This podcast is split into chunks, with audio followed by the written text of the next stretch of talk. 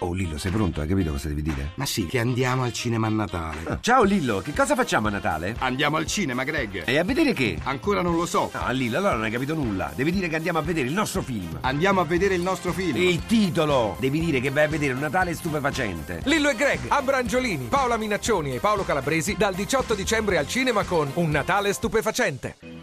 This government, as promised, has maintained the closest surveillance of the Soviet military buildup on the island of Cuba.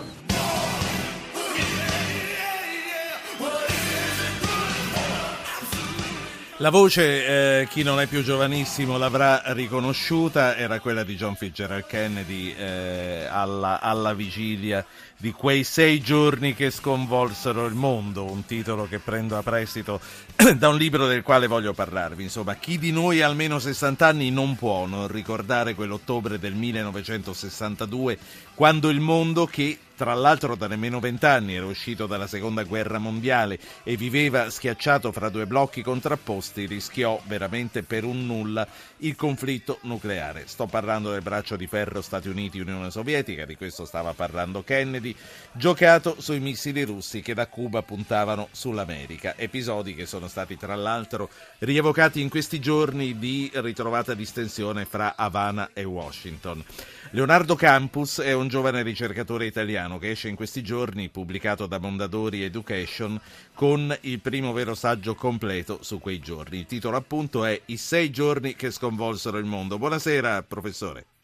Buonasera, buonasera. È un titolo evocativo questo e forse non a caso. Io mi sto riferendo ai dieci giorni che sconvolsero il mondo, il celeberrimo libro di Reed sulla rivoluzione d'ottobre. Come mai questo richiamo?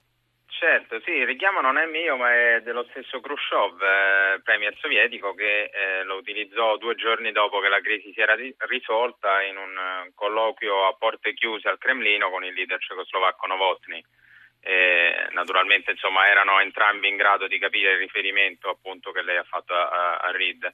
Eh, invece i, i, 13 giorni a cui in genere ci si riferisce sono quelli di, del libro di Robert Kennedy sulla crisi di Cuba eh, che, la cui differenza deriva dal fatto che per gli americani la crisi era cominciata qualche giorno prima, perché eh, loro avevano scoperto le basi in costruzione sull'isola il 16 di ottobre, si prendono qualche giorno di tempo sì. per decidere come reagire. Poi Professore, appunto... eh, la stoppo per un momento, lei sa che a Zapping ascoltiamo in diretta i TG, sentiamo il TG2. Il più alto consenso e riflessione comune su cosa serve all'Italia, ma elezione senza maggioranza qualificata non è un fallimento. Bagarre al Senato per il ritardo nella presentazione del maxi emendamento alla legge di stabilità. Sindaci pronti ad occupare uffici province. Del Rio assicura nessun licenziamento. Fa discutere la sentenza sulle discariche dei veleni a Bussi in Abruzzo, tutti assolti, 19 imputati, reato derubricato e poi prescritto. L'accusa aveva chiesto condanne fino a 12 anni. Lo scandalo Mafia Capitale ha gettato un'ombra sul mondo del cosiddetto terzo settore a cui è dedicato il nostro approfondimento. Oltre 300.000 organizzazioni. Ce ne occuperemo presto anche noi del terzo settore e della riforma della quale si sta discutendo. Sentiamo prima di tornare a parlare di Cuba il TG5. Giornata di tensione al Senato, slitta il voto al maxi emendamento sulla legge di stabilità e in aula è bagar. Alla fine il governo chiede la fiducia tra le proteste delle opposizioni e contro i tagli sindacati pronti ad occupare ad oltranza le sedi delle province. Euro, immigrazione legalità. Scompare il verde dal simbolo, ma i cavalli di battaglia della Lega restano. Salvini tenta l'attacco al sud e avverte niente riciclati. Tante questioni importanti in Parlamento, ma la politica è concentrata sul Quirinale nazionale. Impazza il Totonomine ed ogni mossa, parola, viaggio passato al microscopio. Renzi, dopo Napolitano, un presidente con il più alto consenso possibile. Sequestrati beni per 100 milioni all'imprenditore Cristiano Guarnera, considerato parte integrante della cupola romana. 178 immobili, terreni, società. Grasso, un fenomeno più diffuso di quanto sembri. Alfano, norme per incentivare i pentiti nelle inchieste per corruzione. Trema mezza Abbandoniamo Toscana. i telegiornali italiani come sempre sempre molto concentrati sulla politica interna e sulla cronaca interna e torniamo a parlare di Cuba, non tanto di quello che sta succedendo in questi giorni, tra l'altro a proposito di distensione attesa, sappiamo, abbiamo sentito anche da Giovanna Botteri che Obama ha parlato alla nazione per quanto riguarda eh, il messaggio augurale di fine anno e tra l'altro in un passaggio su Cuba Obama ha appena detto Cuba è ancora un regime che reprime il suo popolo e comprendo le preoccupazioni degli attivisti per i diritti umani, ma questa, dice riferendosi a quello che sta succedendo allo scambio dei prigionieri, è un'opportunità per cambiare. Noi però questa sera parliamo della Cuba di, sessa, di 50 anni fa e eh, ne parliamo con un ricercatore che ha scritto un libro, eh, il primo libro veramente completo, su, come vi dicevo, su quei sei giorni. Io vorrei anche che chi ci ascolta intervenisse, magari ci portasse dei ricordi, eh, magari ricorda bene eh, quei giorni. Io ricordo per esempio che ero un bambino di dieci anni, sentivo i miei genitori che ne parlavano e quando mi avvicinavo cambiavano discorso perché il momento era veramente grave. 335 699 2949. Prenotatevi. Allora, eh, dottor Campus, quanto andammo vicini veramente quella volta alla guerra nucleare e alla distruzione totale? Eh, parecchio, parecchio più di quanto non si sapesse all'epoca, più di quanto non sapessero gli stessi leader all'epoca. Eh, gli stessi Kennedy e Khrushchev non sapevano tutto di quello che stava succedendo eh, riguardo ai loro eserciti, insomma le forze sparse in varie, in varie parti del, del pianeta. Eh, posso fare un paio di esempi? Insomma, certo. Ehm, un esempio è eh, dato da, da, dal sommergibile eh, sovietico che faceva da scorta alle navi appunto sovietiche nei Caraibi. Eh, le portaerei americane stavano cercando di far emergere in superficie questi, questi sommergibili sovietici, questo avvenne il 27 ottobre del 1962, quindi eh, nel giorno più teso di tutta la crisi, di tutta la settimana, eh, il sommergibile sovietico eh, eh, ricevette una serie di, di, cariche di profondità sparate appunto dalla, dalla portaerei americana in superficie che erano un modo della portaerei di segnalare eh, al sommergibile che era necessario emergere eh, e farsi identificare. Eh, ma loro non avevano capito, non sapevano che quella era la segnalazione concordata tra Washington e Mosca e eh, quindi eh, essendo poi fuori da, dalla comunicazione con Mosca da diversi giorni eh, cominciarono a pensare che la guerra fosse già scoppiata e qualcuno stesse cercando effettivamente di affondarli. Uno di questi sommergibili era armato con dei siluri, dei torpedo armati con testata nucleare e all'interno di questo sommergibile tra i comandanti eh, cominciò una discussione su come reagire e eh, due eh, su tre del comando avevano deciso di armare il siluro e spararlo contro la portaerei americana. Il terzo si oppose, Vasily Arkhipov, eh, il quale morì sconosciuto e senza che si sapesse diciamo, che era riuscito. Che ha salvato il mondo. Eh sì, eh, quando la notizia eh, venne alla luce solamente nel 2000 eh, fu presentata così, un, un, tipo di nome Archipov ha salvato il mondo. E questo la dice lunga insomma, su quanto Kubrick fosse andato vicino col suo film Il Dottor Stranamore a, a cogliere la realtà, insomma la follia della realtà che c'era all'epoca e che forse non è, non è, del tutto passata perché le armi nucleari sono ancora con noi. No, certo, e infatti questo non, non, lo dobbiamo mai dimenticare. Tra l'altro fa specie sentire in questo suo racconto, lei dice che i rapporti con Mosca erano ormai interrotti da, da giorni, e stiamo parlando di, 50, di 52 anni fa. Voglio dire, oggi ci sono i satelliti, i rapporti sono globali in ogni momento, una cosa così eh, non sarebbe successa, non se la sarebbero giocata a dati fra di loro, ma comunque avrebbero avuto indicazioni indicazioni direttamente da, dal Cremlino in questo caso. Sì, eh, la speranza è, è sicuramente le, la speranza è che le, le, comunicazioni siano migliorate e sicuramente saranno migliorate, ma eh, a mio avviso insomma, rimane molto valida la lezione che ne ha tratto Robert McNamara, che era all'epoca segretario della difesa del governo Kennedy, quindi una delle persone assolutamente più titolate per parlare e eh, McNamara pochi anni prima di morire eh, fece un documentario in cui rifletteva sulla sua esperienza anche per gli anni del Vietnam, eccetera, e disse la lezione più importante della crisi dei missili di Cuba è che eh, la combinazione indefinita nel tempo di due aspetti, cioè armi nucleari e fallibilità dell'uomo, distruggerà nazioni.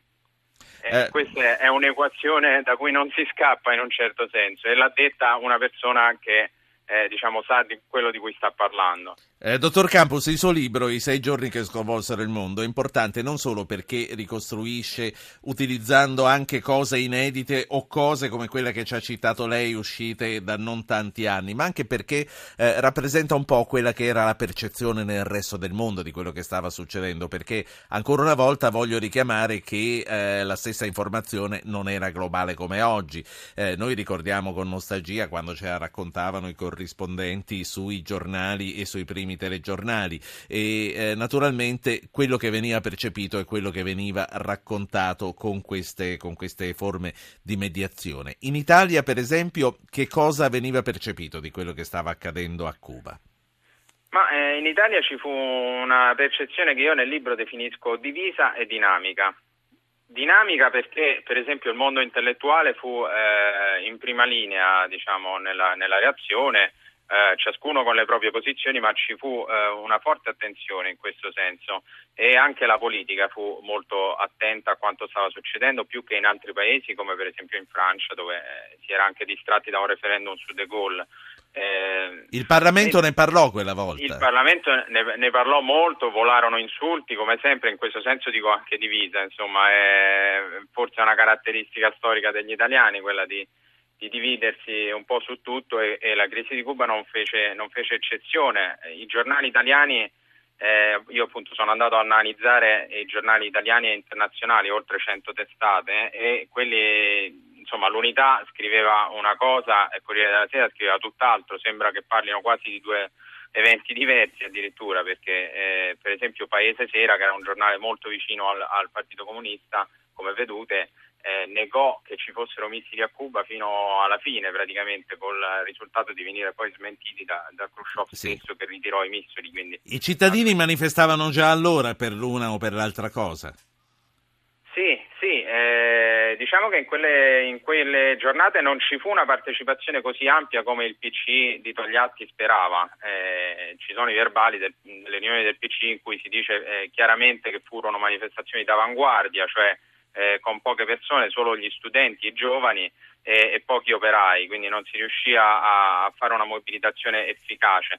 Ma in una di queste manifestazioni a Milano, tra l'altro, morì purtroppo uno studente, Giovanni Ardizzone, e, e quindi sì. ci, fu, ci, fu, tra l'altro una grande polemica, uno sciopero generale. Perché, eh, Dottor eh, Campos, prima di farla parlare con un ascoltatore, prima di salutarla, mi dica come si mosse il Vaticano quella volta.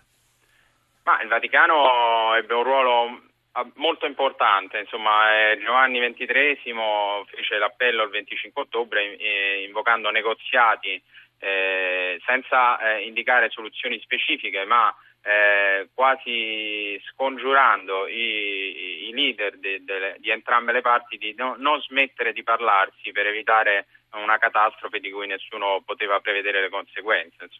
Sentiamo, sentiamo Mario. Mario chiama dalla provincia di Frosinone. Buonasera Mario. Buonasera, proprio questo volevo chiedere al professore. Allora cambio la domanda e chiedo come l'ha presa il governo di Cuba? Eh, come l'ha presa la rimozione dei missili? Eh, sì, la, la, prese malissimo, la prese malissimo. Castro, dicono le cronache eh, e i testimoni che eh, diciamo, eh, batté il suo record personale di imprecazioni quando seppe eh, che appunto i missili che gli erano stati dati erano poi stati ritirati senza neanche consultarlo.